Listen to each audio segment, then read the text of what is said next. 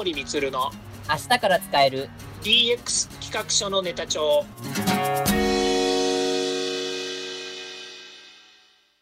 こんにちは。サートプロの近森光です。こんにちは。アシスタントの堀内隆です。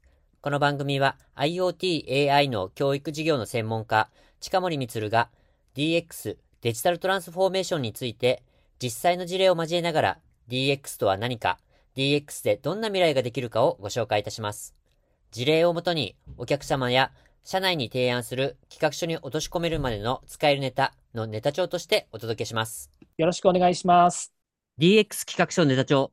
今回のテーマは DX マインドセットの1年となるかについてお話を伺いたいと思います。よろしくお願いします。はい。よろしくお願いいたします。はい。そして、えっと、皆様、明けましておめでとうございます。おめでとうございます。本年も DX 企画書ネタ帳をどうぞよろしくお願い申し上げます。はい。よろしくお願いいたします。はい。というところで、2024年、明けました。明けましたね。明けましたね。まあ、明けました？あの、すみません。あの、あの、これを聞いてる皆様すみません。あの、これ収録してるのはまだ年明け前の ところなので、ちょっとこういう あのボケが入りましたこの忙しい時期にね、みたいな。すいません、本当にって。まあ、とにもかくにも、あの、2024年、まあ、やってくるというところで、まあ、あの、新年も3日目っていうところになってくるんですけど、で、じゃあ、今回のこのテーマ、DX の切り口で、あの、見た場合、2024年はどういう1年になるかっていうところなんですけど、私たちの仮説として、マインドセットの1年となるかというふうに、ちょっとぶち上げてみまして、うん、これについてお話をちょっといろいろやっていきたいと思います。深掘りするのね。そうですね。うん、はい。で、えっと、まあ、マインドセットの1年になるかってなんでやねん。今までもマインドセット、マインドセットって言ってきたやないかっていう ツッコミもあるかと思うんですけど、うん、はい。あのー、でも、本当にこの DX 推進、この2016年、17年頃からでしたっけ？こう DX って言われるようになったのって。そうですね。えっ、ー、とね、まあ、2018年に、はい。えー、経産省がレポート出してるので、そこが、はい、まあ、ある意味、一番えー、盛り上がったというか、うん、えー、このキーワードが皆さんが知るきっかけになった時なんですよね。だからその1年前くらいくらいからだんだんこうもう、えー、政府も言い出したっていう感じですね。うん、なるほど、なるほど。とすれば、まあ5年から7年、うん、8年ぐらいっていうところでしょうかね、大体。そうですね。うん。まあ DX というのが出てきてから、そのまあ、大体まあ10年ぐらいで、まあ、完成を、まあ、見込むとなると、まあ割と後半戦、あのー、第何コーナーを回ったみたいな、そんな感じのところになるのかなと思います。そうですね。まあ大体イメージ的にはそろそろね、誰が飛び出してくるのかみたいな感じでしょうね。そうですね。はい。で、実際に、その、まあちょっと競馬のような話、例えだったんですけど、実際にあのね、えっと、DX レポートとかで、あの、出ているところで言えば、令和5年10月に、この中小企業 DX 推進に関する調査、アンケート調査報告書ということで、中小機構がちょっと出しているリリースをもとに、ちょっとこちらお話をさせていただければと思うんですが、はい、まあ、DX に対するこの理解度とか、まあ、進捗っていうのが、だいぶこの進んできたっていうちょっと印象があります。まあ、例えばなんですけど、あの、この PDF レポートのこの5ページに、あの、この DX に対する理解度というところで、まあ、従業員規模別でこの分かれてはいるんですけど、2022年から2023年にかけて、まあ、大きく結構その理解しているというところが増えているという、あの印象になってます。うん。で、業種別も、まあ、同じく、あのー、まあ、理解しているっていうところが、まあ、伸びてきているっていう、まあ、そういうちょっと印象かなというところですね。うん。うん。なので、まあ、DX、いわゆるデジタルトランスフォーメーションっていうのが、まあ、だいぶその浸透してきたっていうところですね。まず意識として。うん、で、まあ、取り組んでいるっていう企業も、あのー、やっぱり増えているっていうところも出ていまして、うん、まあ、ここのあたりですね。まあ、本当に最初はそれこそ、あの、文書の電子化、ペーパーレス化とか、うん、あの、オンライン化とかっていうところから、まあ、実際にいろんな決済とか RPA 導入とか IoT 活用とかっていうところとかも、あの、行ってきているっていうところも、まあ、あの、出てきていますね。うん。うん。で、実際なんですけど、この、まあ、この DX 推進、こう進捗とかを見て、近森さん的には、どういったこの印象って言いますか、2023年のこの結果とかを見て、どんな印象を持ちましたか？そうですね。まあ僕、このレポートに限らず、まあ、企業を回りますとか、はいそれからまあいろんな業界団体の人と話をしますっていうふうになったときに、はい。やっぱり、えーどこ見て話してますかねっていうのをすごく気がつくときがあるんですよ。ほほほほほほほほ。でね、えーなんでそれを言うかっていうと、やっぱりこう DX に限らず、は手つけるのが早い人たちっていうのはいるわけですよ。ああ、はいはいはいはい。ただ、ある業界団体に行って話を聞けば、もうね、やっぱり IoT だ、AI だっていうふうに言っていたときに、まあ、随分ね、こう、えー個別企業として、う自ら動いている会社っていうのがあったわけですね。はいで、そういう人たちは、1抜け、2抜けでどんどんやっぱりい先行っちゃうんですよ。うーん。で、同じように、そう、DX っていうキーワードが出ても、いや、うち DX これからやるわって、例えばその時に言っても、うんやってる企業はね、今手つけてませんとか、ちょっとどうしていいか分かりませんなんていやし言わないんですよ。確かに。だからやっぱり1抜け、2抜けしていって、うんまあ、逆に言うとね、やってない人たちが残ってるっていうのが、業界団体としての課題の一つだったりするんですよ。業界団体の課題ですか？そう。つまり、ここで DX に対する理解度、業種別ってあったときにね、例えば、情報サービス産業のに、かっこつ情報通信業って書いてあるじゃないですか。あ、はいはいはいはい、ありますね。はい。サービスサービス産業の中の情報通信。はいはい情報通信業で DX やってないとかね、理解していないなんて、おいおいおいってなっちゃうわけですよ。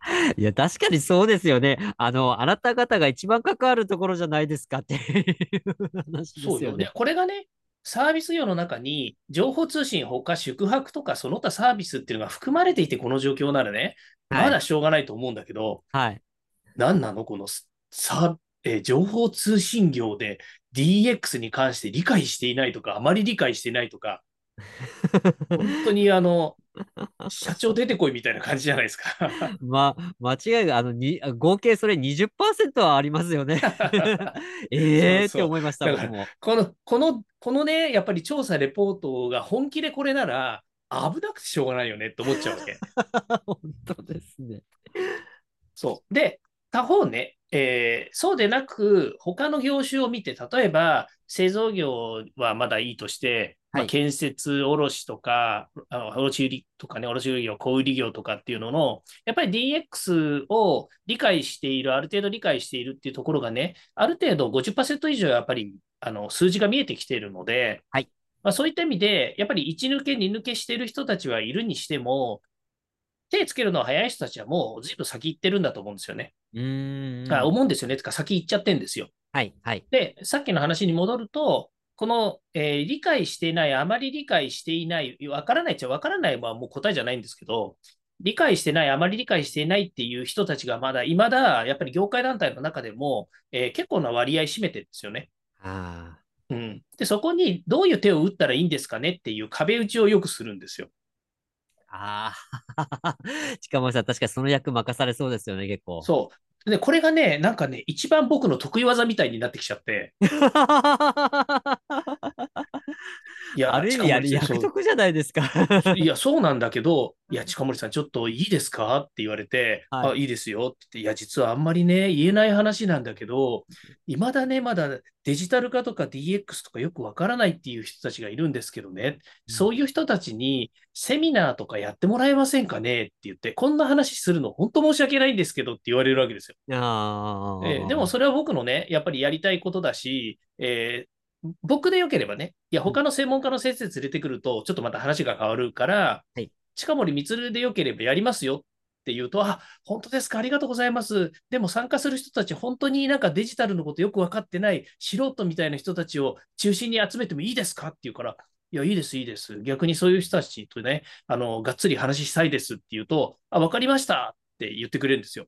ほほほほ。で、まあ、それが壁壁打ちではなくて、ある意味で言うと、まあ、地ならしみたいな形になっていくわけですけども、でもね、これって、まあ、僕の関わってる業界団体っていうのは、それでも IT に近いところのが多いわけですよ。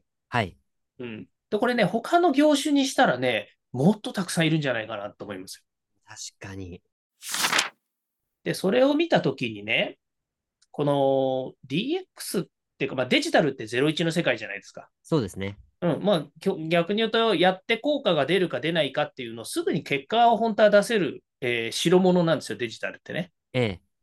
だけど、トランスフォーメーションっていう風になったときに、まあ、今日のテーマでもありますそのマインドセットがいかがなものかみたいなところでいくとね、人の感覚によっちゃうわけですよね。うーん。まあもちろんね、その DX に対する理解と合意形成みたいなものは必要なんだけど、だけど、りそれがね、本当に正しく行われているか、会社として、えーそれが製品を出せる状態になるのかっていうところでいくと、そこにいる、えー働いてる人たちの、なんちゅうの、意識とか、感覚とか感情とか、もっと言うと、えー働く中身であるとかね、そんなところに寄ってきちゃうって考えると、い、やー、なかなかこう、なんていうんですかね、こう長いロードマップのね、中でこれ1年とか半年で答えが出るようなデジデジタルの世界ではなく、はい。本当2年、3年、4年、5年、そのこの DX が登場してから6年、7年、果たして、えー何年続くの？いや何年続くでしょ何年続くの？か、さっき言ったようにね、早いところはもう1抜け、2抜けしてるわけでしょ。う。そうですね。みんなデジ DX 終えて抜けろよって話なわけですよ。そうですね。いやー、まだ DX っていうかデジタルって何でしたっけみたいな話をね、言ってる場合ではないでしょって。まあ、お時間借りてお話ししましたが、そんな風に思います。うーん、まあそうですよね。まあ、うんそのあたりはやっぱり、あの、なんでしょう。えっと、組織全体もふありながらも、さらに、その個別でも、その意識とか、その能力、スキルとか、まあ、マインドが違うっていうところがあるので、このあたりをどうその調整取っていくか、例えばセミナーをやるんであれば、必ず、あの、近本さん1に対して他、いわゆる何十人とかいうケースじゃないですか。うん。そこを全部金星化取るのっていうだけでもかなりの至難の技だなって思いますけどね、本当に。そうですね。そこはだから、あの、まあね、今ここで結論出せるわけじゃないんですけど、その地道な努力しかないんですよ。はい。あの、人の心を動かすってね、本当大変ですよね。ですようね。ん。だからそこを、あの、1位に考えられてもね、例えば、えー1時間なり2時間セミナーをやったら、みんなの気持ちがガラッと変わりました、みたいなものっていうのは、なかなかやっぱ存在しないんですよ。うーん。で、例えばの話、うん、何かのツールを渡すことができるわけですよ。ツールですか？うん。例えば、そうですね、その IoT の導入推進をやってたときに、導入推進をするためのテンプレートっていうのを作って渡してたことがあるんですね。おー。うん、あ企業の I- IoT を進める上で、えー何をどうしたいのか、どんな、えー課題があるのか、で、どんなツールを入れたいのか、で、そのツールを入れて課題を誰が取り組むのか、で、その結果、どういう効果を期待されていて、えーどういうアウトプットが、えー利益をもたらすのか、みたいなね。そういうのを一回書いちゃうわけですよ。あ計画書でね。はいで、それを書いて、渡して書かせるとこまでやると、みんな腹落ちするわけですよ。うんうんうんうんうん。なるほどと。で、その後はっていうと、やるかやらないかしかないわけです確かに。よ。うん、でもほとんどの場合は、やらないなんですよ。すごく、本当もう、そうですよね。そう。だからその、やる、やらない、ね、に、えー関わる取り組みっていうのは、時間がかかるんですよ。そこですよねう。んうんだからデジタルトランスフォーメーションって言っているデジタルが単純にツールですよねって言っても、そのツールを導入する手前に人の意識が変わったりとか、会社としてどう取り組むのかっていうのの、やっぱり合意形成をした、しまあ、してでも、えー進めていくっていうロードマップの道のりをね、進めていくことができないと、デジタル予算つけたって、お金いくらあったってね、デジタル導入したって進まんのですよ。確かに。うん。で、そうすると、期待する効果があったとしても、成果にはならないわけでしょ。うーん。うん。うん。うん。うん。うん。うん。うん。ごもっとも確かに。そう。だから時間がかかるというふうに思っているんですよね。なので今回ね、その堀内さんがテーマとしてね、DX のマインドセットっていうところに、はいこうね、えーテーマを落としていてもらってるわけなんですけど、はい。そのマインドセットの1年っていうのは、どの地点の1年なのかってことなんですよね。どの地点の一そう年？DX 初年度の1年だったら、はいまだ先長いロードマップの中の、よし、みんなの気持ち変えようぜっていう話になってくるんだけど、はい6年、7年経った後のこの1年で、マインドセット変えないとねっていうのは、おいおい、今更かよ ってなっちゃうわけじゃないですか。確かに。で、本当、だからね、僕らにしてみると、まだまだいっぱい、ね、この、あのデジタル化に関してとか DX に関してね、はい。分かっていない人と言ったら怒られちゃうけれども、まだまだね、どうしていいかっていうことで悩んでる方たちが多いのはよくわかります。はい。だけど、先ほど言ったように、1抜け2抜けっていう集団が全体のボリュームのね、40%、50%いる中で、この DX 企画書のネタ帳でね、あとの50%の人たちに、マインドセットが大切ですよっていうのは、どれだけの効果があるのかっていうことなんですよ。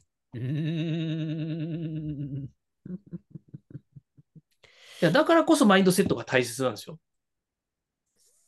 なるほど、なるほど、なるほど。うんうんうんうん。そう。だからこそ大切なんで、この1年間マインドセットの話を、あこれね、あの、僕と堀内さんのね、はい。えー決意ですよ。はい、そうです。1年間マインドセットの話を、まあね、てあの毎日するわけじゃないけど、はいこうテーマとしてね、1年間のマインドセットの話をした結果、来年の、ね、2024年の総括で、はい。どんだけ変わったかとうん。いうところが大切ですね。そうですね。もう、これは本当にこの番組と向き合う僕のテーマの一つにもしたいなとちょっと思ってまして、うん。あの、これおそらく、これ僕がちょっと今予想してることなんですけど、まあ、2024年は、まあ、2023年並みには、その DX 推進っていうのは進むんじゃないかなと思うんですね。うんうん。で、えっと、ちょっとこの後も話上がってきますけど、やはり生成 AI がうん。ここまでこう浸透してきたってなると、じゃあそれを使って、どんどんと何かをもの、アウトプットをしよう。何かをこう使って、もうこう、ガラッとなんかしようっていうふうに、アウトプットにすごい反映されてくるっていうところが大きくなるのかなと思うんですね。うんうん。うん。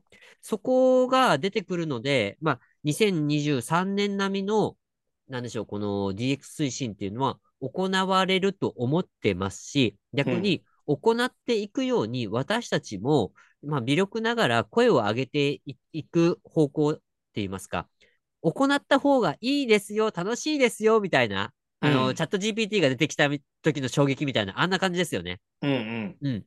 になればいいかなと思ってますね。うんうん。そうですねうん。あの、チャット GPT 含めて、この生成 AI ですよね。はい。まあ、これは、あの、ある意味で言うと、デジタルなわけですよ。はい。AI ですからね。で、その、いろんな新しいサービスとかツールとかがこれからどんどんどんどんね、えー出てくるわけですよ。関連サービスがね。で、それをえどういうし、どういうふうに皆さん向き合いますか？ってことなんですけど、はい。今までの IT と同じように、斜めに、ハスに構えてほしくないんですよ。うーん、そうですね。うん 車に構えるみたいなやつですか？もうね、本当昔言ったかもしれないですけどね、うんあるとこに、あるところに行ったらね、いや、これからはね、IoT なんです。IoT をね、どんどん進めていきたいんですって言ったら、ある業界団体の人がね、はい。おいおいおい、この間までロボットって言ってなかったっけ？ロボット推進するって言ってたよね。なのに今度 IoT って何 ?IoT で何すんの？言ってきたんですよ。え、いや、あなたたちロボット使ってる団体だったら IoT 何かぐらいわかるんじゃねえのかなと思いながら、いや、IoT はですね、いやいやいや、そんなことわかってんだよ。この間までロボットって言ってただろ？なんで IoT に変えなきゃいけないんだよ？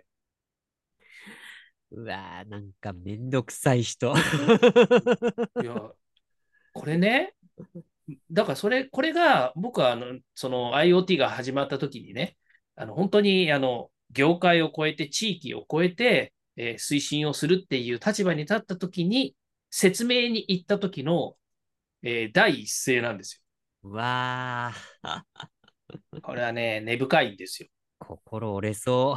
普通に言ったら。ね、新たな、新たな、新たなもの？何？お前、新参者だろみたいな感じなわけですあーなんか本当に超大昔になんかジーンズ履いていったらなんか白い目で見られたとかそういう感よ。じあそうそんな感じ。じですよね。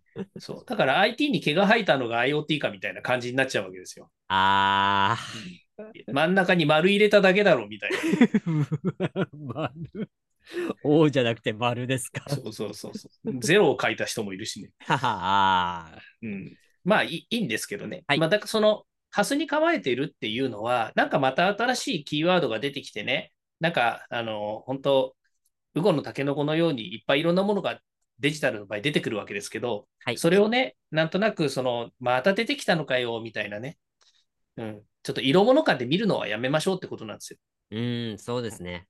そうそうそう。じゃあ iPhone の新 iPhone が出てきたときにね、すぐにこう、じゃあ変えますって言ってね、列に並ぶ人とか飛びつく人っていうのが山ほどいるわけじゃないですか。いますね。ね。それってなんでかっていうと、もう iPhone、例えばの iPhone、iPhone、Apple の製品なのでね、まあ個別に言っちゃうと、まあうちは NHK じゃないから別に個別企業の話はしてもいいと思うんですけど、はい。うん。その Apple の製品がいいってことは分かってるわけですよ。でで、さらに機能がアップしたりとか、スピードが上がったりとか、容量が増えたりとかっていうものをみんな理解して買ってるわけじゃないですか。はい。ね、か理解しないで買ってる人っていうのは少ないと思うんですよ。うん。うん、ちゃんとお金出すんだからね。はい。で、そういうあの延長線上で、また iPhone が新しいの出したよとかって斜めに見てる人っていうのは、まあ、買えないね、ちょっとへりくつで言う人はいるかもしれないけど、はい。そんなにいないわけですよ。そうですね。うん。もうね、デジタルってそういうもんだと思ってほしいんですよね。確かに。うんどんどん新しいものが出てきて、今までと違う使い方や、えーね、あの、えー皆さんがもう考え方とか気持ちを変えてでも、それに取り組んだ方がいい場面っていうのがいっぱいあるわけですよ。はい。で、やったらやったで先行者利益取れる可能性もあるし、ね、あの自社にものすごい合う可能性があるわけですよ。はい。で、そのトライアンドエラーをね、やらずにね、なんかまたよくわかんないの来ちゃったよね、みたいな感じで、えーその逃げるのはやめませんかっていうこともあるんですよ。えうん、じゃあ、近森はね、全部試してるのかって言われると、いや、それは無理ですけどね。え 全部はさすがに僕も無理ですね。いろんなものがありすぎてもう今は。そうそう。全部はできないけれども、はいだけど、やっぱり会社としてとかね、自分たちの、えー従業員が、まあ、プラスになるようなものであれば、どんどん採用しようかなっていううん。とこですね。まあ、いわゆるオープンマインドでの体制ではあるっていうことですよね。そうですね。うん。いやそこすごい大事ですよね。あの、このマインドセットにも関わるところになってくるんですけど、新しいものに対してどうしてもなんかこう、やっぱ拒否反応がやっぱりあったりとか、斜めにね、はずに構えてみるとかっていうところあると思うんですけど、うんそこはやはりこのオープンマインドで、まずは、あの、こういうあるんだっていうのを受け入れるっていう姿勢はすごく大事かなと思います。うん、そうですね。うんで、そのね、新しいものといえば、そのね、あの、ちょっと先ほどもちょっと少しだけ話題にしましたが、この2023年、前年ですね、あの、彗星のごとく現れたこの生成 AI。うん。生成 AI に関しては、あの、この2023年、まあ、まだ1年、あの、1年経たないんですけど、さすがに、もう話題が話題だけあって、全く知らないというのが、あの、わずか4%、うん。で、73%の回答者は、もうすでに何らかの形で、もう生成 AI を利用した経験があるという回答が、あの、PWC のあの生成 AI に関する実態調査2023で、ちょっとあの発表されています。うん。うん。で、もうすでにその生成 AI の社内利用とか、社外活用の検討を進めてるとかっていう回答も87%もあるので、うん。この、まあ、PWC はこれに対して、あの、分析として、日本企業におけるこの生成 AI、これだけ活用が、まあ、広がったり、この、まあ、こうやっていこうっていう、この意気込みとかモチベーションっていうのは、うんまあ、他の他社、競合他社とか他の会社が結構やってるから、ちょっとうちもやろうか。なんかちょっとなんか、うちもこれやった方が、あの、なんか他、ライバル他社に負けないんじゃない？みたいな、うんうん。そういう感じでやってるではないかというふうに分析してますね。うん。そうですね。このあたりの、やっぱりなんでしょう？なんか、えーっと、ちょっとさっきの、なんかこう、忖度とかそういう話がね、日本人のマインドであるとかっていう話もあったんですけど、うん一。方で、ライバル他社には負けたくないみたいな、そういう、なんか、よく漫画とかでありそうなうん。あの、ライバルに、あの、負けねえぞ、みたいな。うん。なんか、そういうのはやっぱり熱いみたいですね、どうやら。そうですね。あ僕、個人的にはすごくいいことだなというふうに思っていて、はい。うん、ここで間違っちゃいけないのは、生成 AI もデジタルの一部だよっていうことなんですよね。ああ、うん、うん、うんうん。それがね、例えば IoT でも AI でも、まあ、生成 AI のと今でここで言ってる、えー AI っていうのは文脈が違うんですけれども、はいそれから、えーそうサイバーセキュリティにしたってね、はいいえーいろんなこう技術っていうものは全てデジタルなんですよね。うんですね。うんなんだけど、どうも生成 AI はデジタルだっていうことはみんな気づいてないんだよね。気づいてないですか？そう。あの、もう手のいい時短ツールだと思ってるわけですよ。手のいい時短ツール。うん。え、ということはあれですか？なんか、ちょっとすごい極論なこと言うんですけど、なんか、ストップウォッチを持ってるみたいな感じですか？新しい。あ、ピンポンです。そうストップウォッチでもいい。いし、はいもう、あの、なんなら、あの、え、電卓と同じですよ。ああ、電卓ですか？読み書き電卓ですよ。読み書きパ、読み書きパソコンみたいな感じになって、読み書き生成 AI ですよ。もうこうなってくると。だからね、デジタルだから DX の延長線上というかね、DX のデジタルの部分がはい生成 AI なんだけどさって思うわけですよ。うーん、そうですよね。うんそう。いや、それがね、いやよ、その生成 AI がこんだけ普及してきてよかよかったなとかね、えっ、と、こんだけみんなに注目集まってよかったなと思う理由は、はい僕はそこにあると思ってるんですなるほど。よ。うん。要は、従業員にしてもね、みんな人なわけじゃ、人間なわけじゃないですか。はい。生きる人じゃないですか。うんで、その人たちがデジタルを意識しないでも、自分の生活に役立つことだったり、役立つことだったり、使える、えー道具があるってことは、ものすごいいいことなんですよ。うーん、確かに。うんそれはもうスマートフォンがそれを担ってたわけじゃないですか、今まで。そうですね。うん、で、さらに、まあ、生成 AI はスマートフォンとはね、やっぱ違うっていうか、知能面、知能面とか情報面で使えるものなので違うんだけれども、ええ。今までだったらそのスマートフォンでね、えー Google で調べたりとか、ね、あのブラウザでいろいろ情報を調べてたわけじゃないですか。はい。で、それが、そのスマートフォンで今度は仕事に役立ついろんな、まあ、生成をしてくれるわけですよ。言語生成だったりね、要約だったり、はい画像生成だったり、動画生成だったりとかもいろんなことを、あの、彼、彼らというのは生成 AI がやってくれるわけじゃないですか。はい、そうですね。うんで、それはまあ、スマートフォンでっていう話もあるし、コンピューターでっていうこともあるだろうし、もっと言うと、えー全く何もなくても、音声認識でやってくれるという未来も出てくるわけですよね。はい。うん。で、これが、誰もがデジタルを意識しないで使えるツールになるってことなんですよ。ああ、なるほど。うん。なのにね、なのにそれを、じゃあどんどんやれば DX 推進、DX 推進っていうかね、その一助になるよねって僕は思ってるんですよ。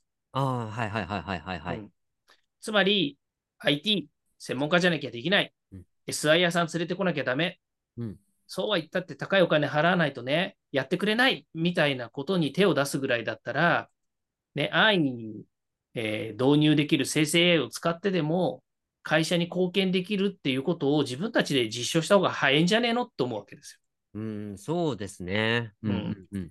だけど、生成 AI を使うってことは DX の一部だって誰も思ってないです結構そうですね。なんか、なんか生成 AI を最初はなんかこう、まあちょっとこう、なんかおもちゃの延長上じゃないですけど、なんかこう遊びの延長上で使ってみて、あ、こう言ったら使えるからこれでやってみようみたいな、よ。うんなんかその手段からこう入ってくるって言いますか。うんなんか DX に持ち込もうっていう感じが、どうなんでしょうね。僕の個人的な印象では、まあもちろんそう、最終的な着地点として DX って言ってるなんか商、商材紹介みたいなのとか見るんですけど、なんか最初からその DX するとかっていうところで、なんか使っているような印象ではないって個人的には思ってます。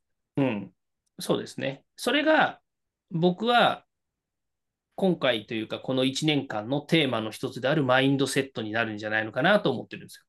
ああ、なるほど。その使い方と向き合い方、この生成 AI。今回のテーマは来週の本編に続きます。来週の本編のオンエアもお楽しみに。では、そろそろエンディングの時間になりました。